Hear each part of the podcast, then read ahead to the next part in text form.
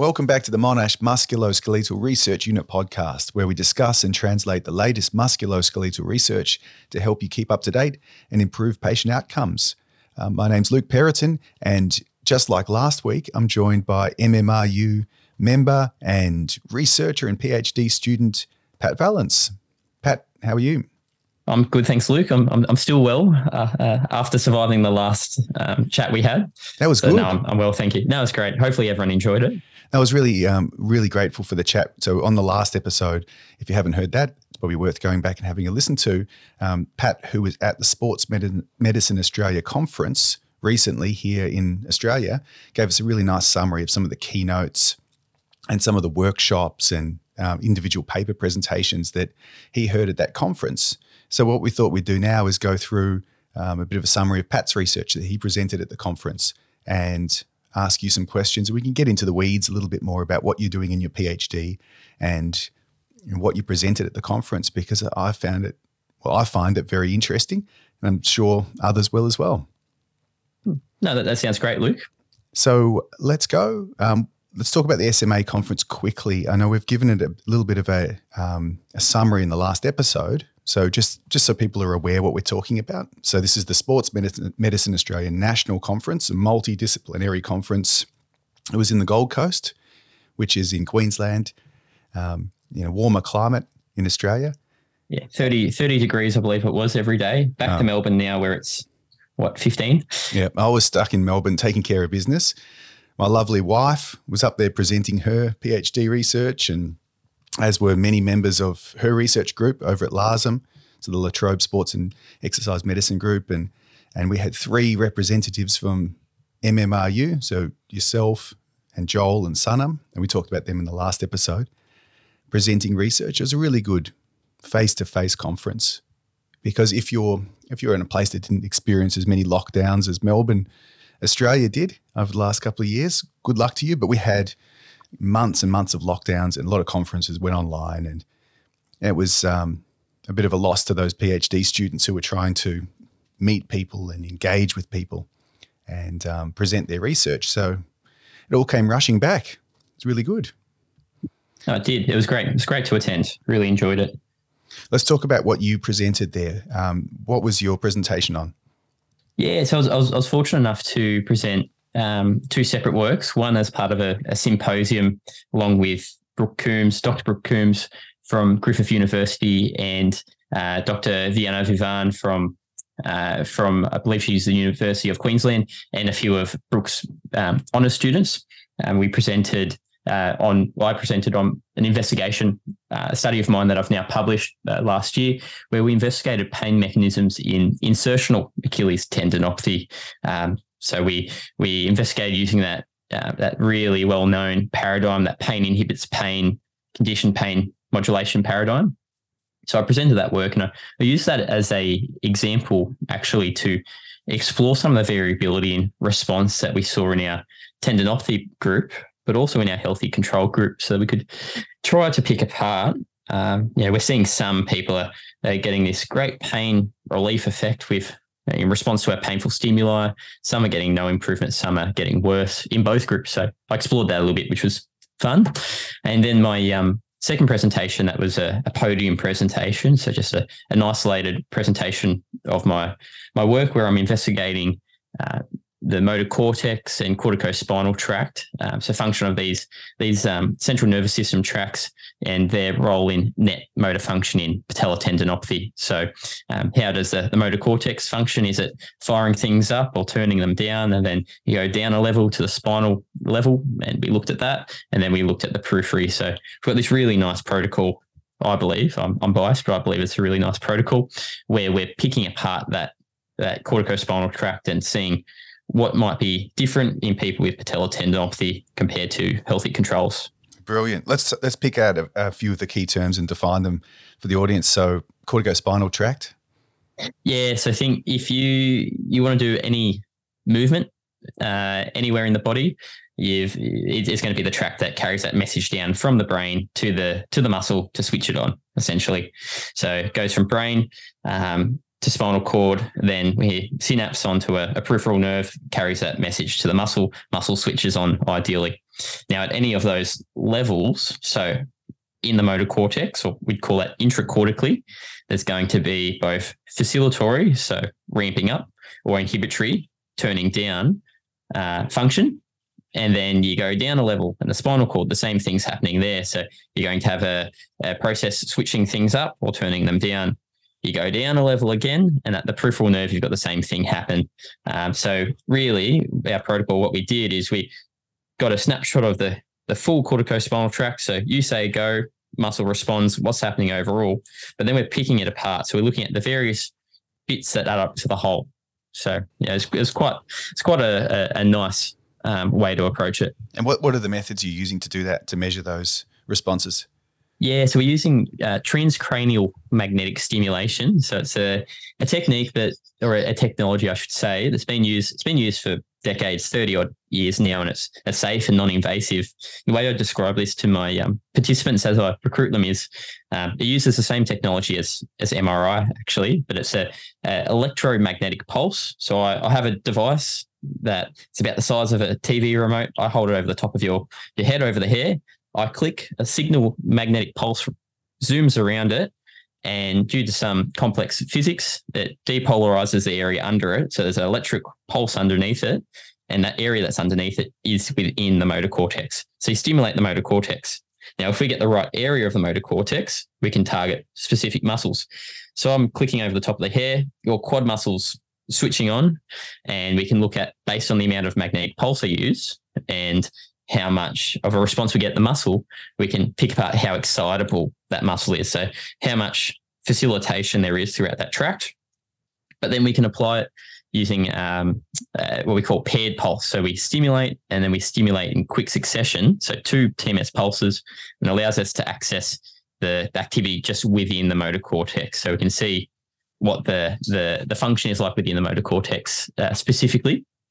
And then for the spinal cord measure, we've got this quite a novel technique actually, but we're using electrical stimulation. So got these electrodes we stick on the lumbar spine, and um, we're we're stimulating the lumbar spine, and again measuring at the at the quad muscle, quadriceps muscle, the rectus femoris muscle, if we're being specific, and we can look at the the net excitability at that level, and then finally we measure at the um, at the peripheral nerve, at the femoral nerve, which innervates that quads muscle. So I stimulate that muscle with electrical stimulation, a super maximal electrical stimulation. So really big.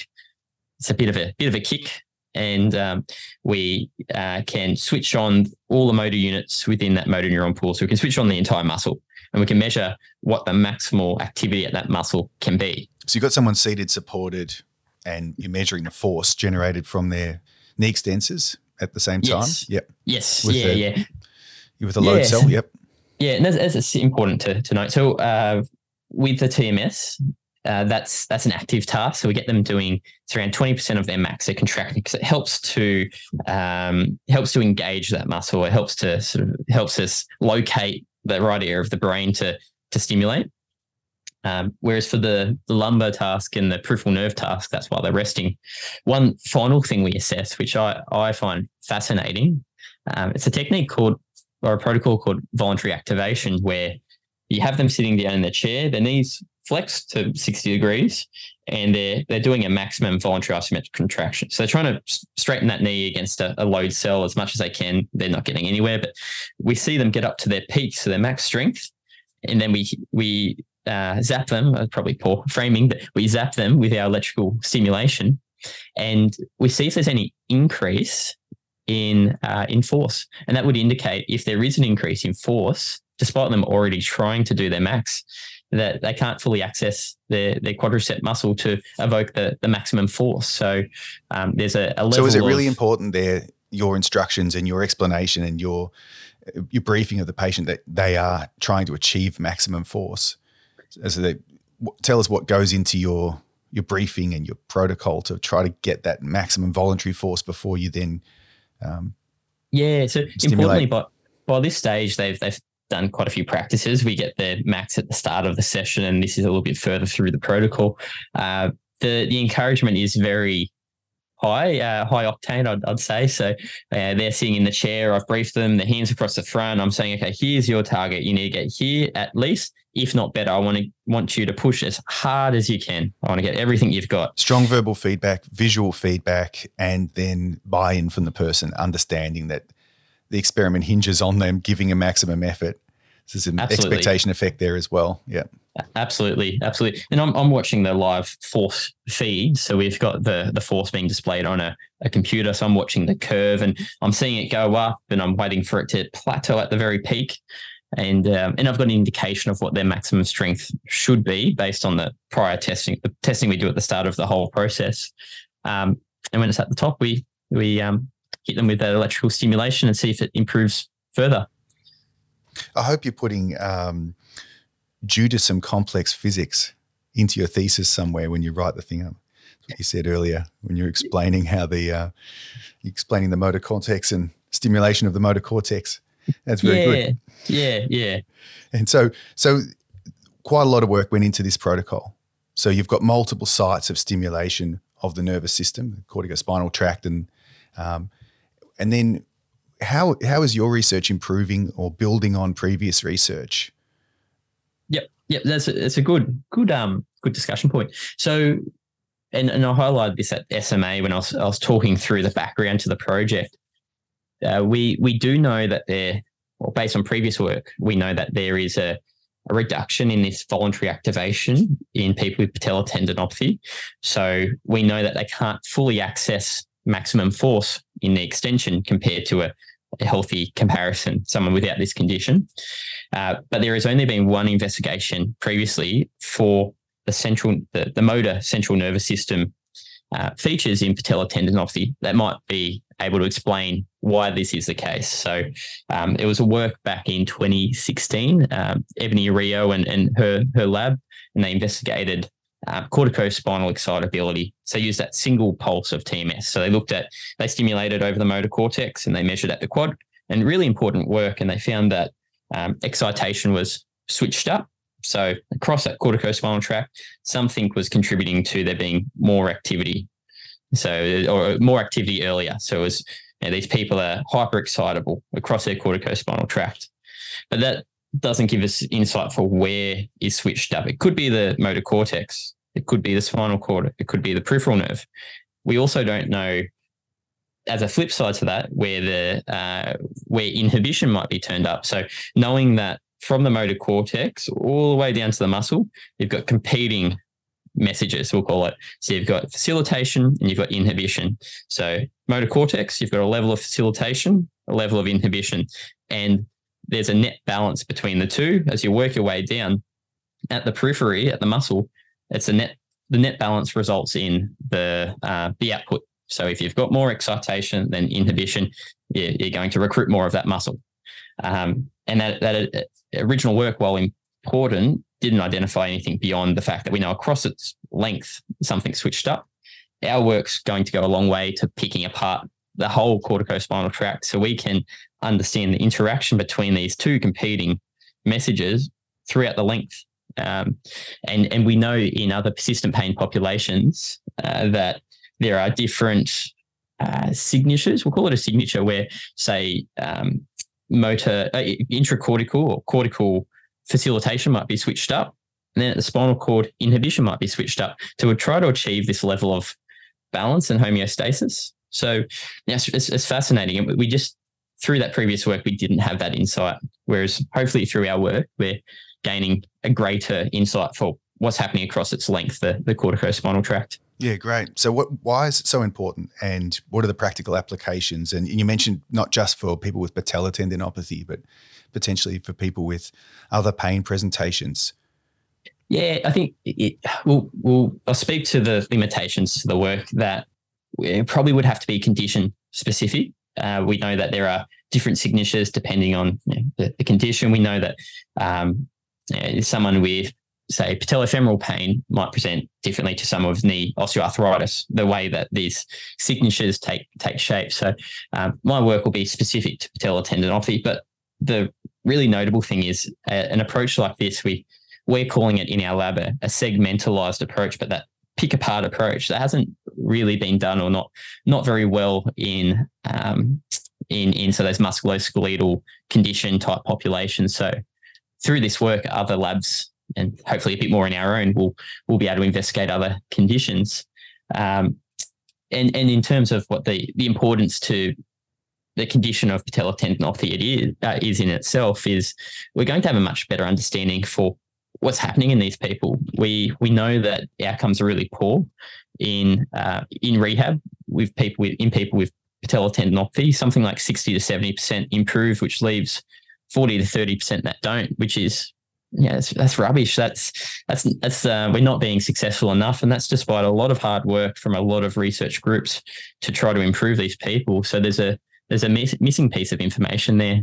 Uh, so if we're understanding the drive from the motor cortex down, it might be that down the track, and this is the the five ten year question, you know, where to after the PhD, um, we might be able to devise more targeted intervention potentially, you know, based on what we're finding. We know that um, there has been a there's been some discussion around what we call tendon neuroplastic training um, to try to tackle the the alterations or aberrations, I'll, I'll use that quote unquote, um, uh, to to function across this corticospinal tract.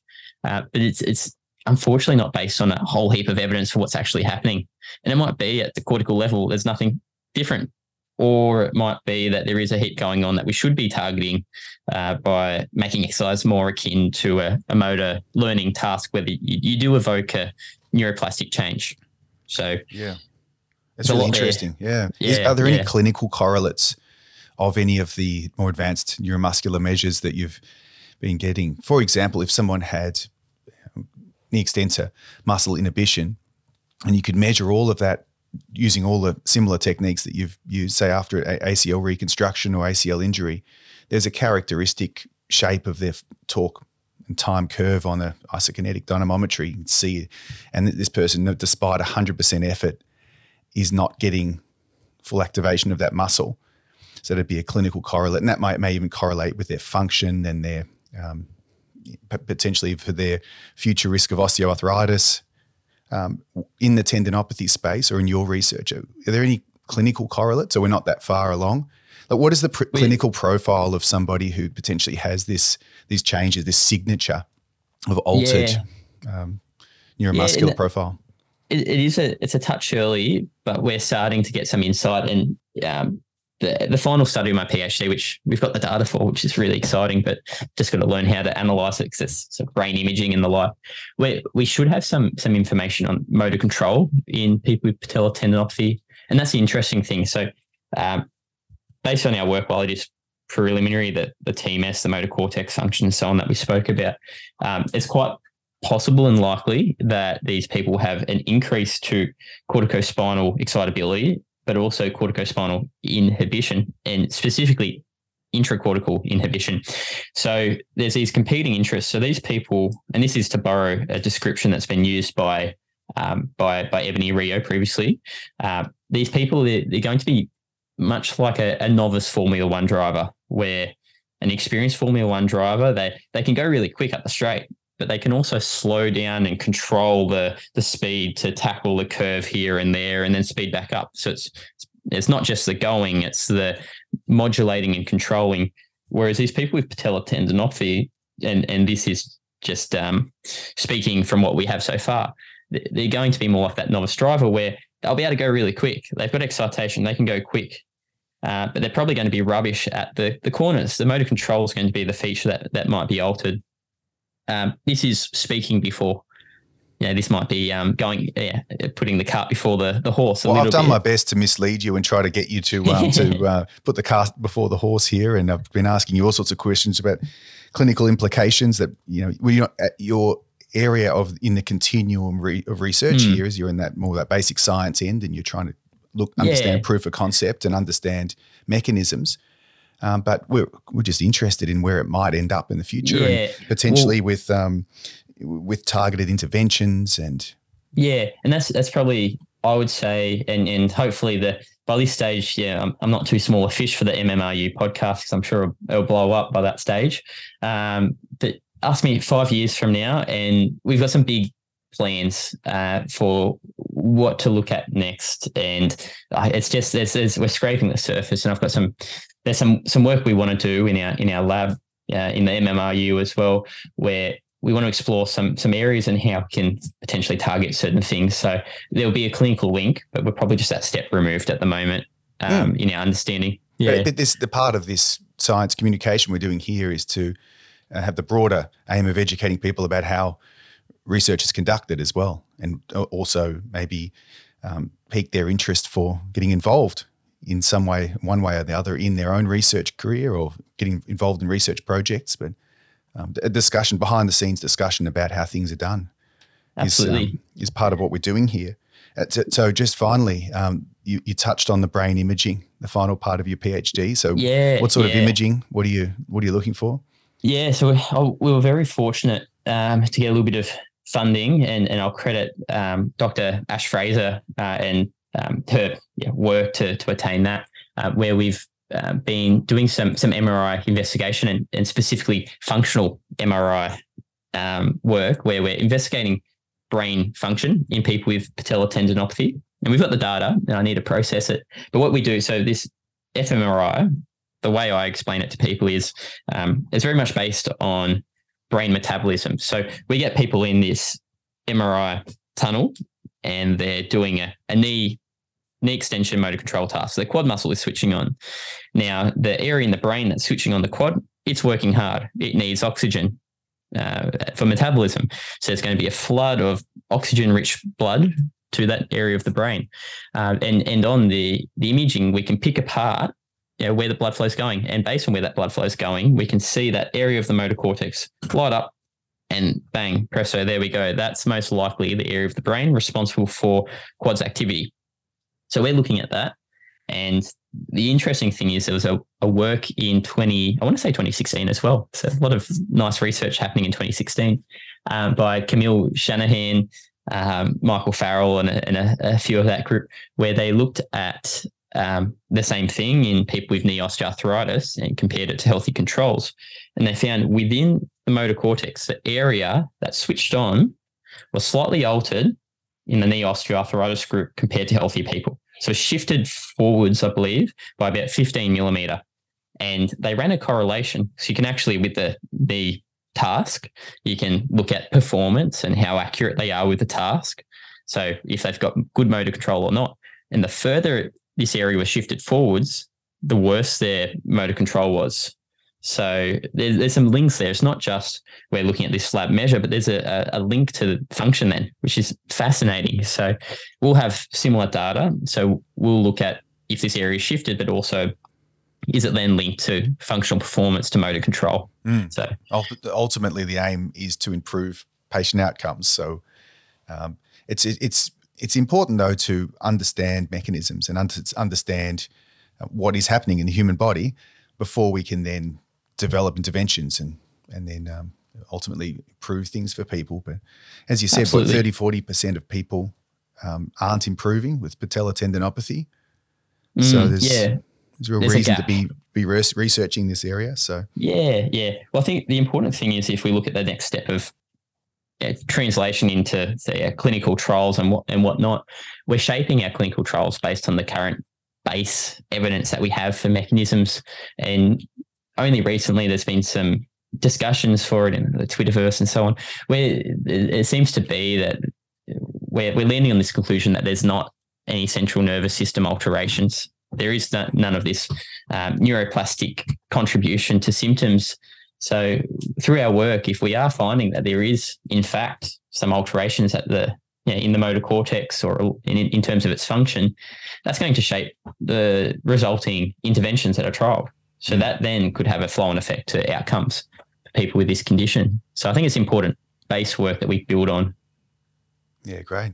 And really good context for all of us to sort of understand what you're doing. And what you did well there was communicate the um, the complex aspects in plain language without shying away from the details. So it's really interesting. Yeah, I've, I've had pl- plenty of practice with that you should have the first few efforts were not so flash hot. You could you could imagine the first few participants tolerated my um, explanation as well. yeah, that's the thing with when you're working with people yeah, and students, participants in research projects, patients, you have to be able to explain things on their terms. So I thought that was really good. Um, let's leave it there, Pat. Should we acknowledge your supervisors and collaborators in your project since you've been talking about all this? So we've got Associate Absolutely. Professor Dawson Kidgell, Yep. Professor Pete Malliaras from MMRU, and Monash, both from Monash Physio. Who else is involved? Yeah, so we've also got as an external supervisor Professor Bill Vicenzino from That's University of Queensland. So he's been um, a great, great member of the team as well. Uh, and and then we also have a few people that have collaborated with us. So I mentioned Dr. Ash Frazer, who's been been huge actually for the the imaging trial, but also the TMS trial. Um, and Professor Adeel Razi, also from Monash, who's helping us out with the the brain imaging trial. So it's um it takes a team, doesn't it? Mm. And look, and just acknowledgements to you for all the work you've done within our research group behind the scenes for this podcast and for all the many meetings we have and been really the, the mortar between the bricks many times, um, keeping the group together. So, uh, you know, and well done on your presentation, the conference, your PhD is really impressive. So, it won't be the last time we talk about this stuff, but a really good opportunity to, after the conference, while it's all fresh in your head, to, to get into the weeds a bit more about your methods and all everything you've been working on. So, thanks very much, Pat. No, no, thank you. Always, um, I'm always uh, happy to talk through my projects. My um, my poor poor family they don't they don't want to hear any more about it, so it's good to talk about it. That's right. Lock yourself in the room and go on the podcast and talk about it to me. That's good. Well, thanks everyone for listening, and uh, we really do hope you're enjoying the content we're putting out here. Um, please let us know. Get in contact. Um, you can contact us via Twitter, DM, or at Monash MRU, or you can find our contact details online. Um, and share the episode, leave a comment, engage. We really like to hear from you. So we'll keep putting out content um, as much as we can within our research group. And um, if you want to be a part of the conversation, just ask. You come on and have a chat yourself. Um, that's it. Anything else to add, Pat? No, no, just um, yeah. Thank you for letting me chat about my projects, and and if there are, are questions or if you're wanting to collaborate or anything like that, it's a we've got a, a small but growing community of um, call call ourselves the so the the physiotherapy musculoskeletal type um, yeah, brain brain based central nervous system researchers. Uh, it'd be great to link up. So um, yes, shoot shoot me a, a message on Twitter or um, email, and love to link up. It'd be great. Yeah, definitely not a physio only physio focused group. Exercise science, physio, um, neuroscience. It's it's not about the profession you did 20 years ago in university. It's about um, your interests. And so definitely follow up. Pat's not scary. Give him an email. No, He'll I'm talk a, your ear off. I'm a teddy bear. well, thanks for listening, everyone. Really good to have you engaged and listening to the podcast. Thanks for making it so far into it. And um, looking forward to hearing from you. So until next time, this is Luke Perraton, Pat Vallance, wishing you all the very best with your musculoskeletal research and your clinical practice.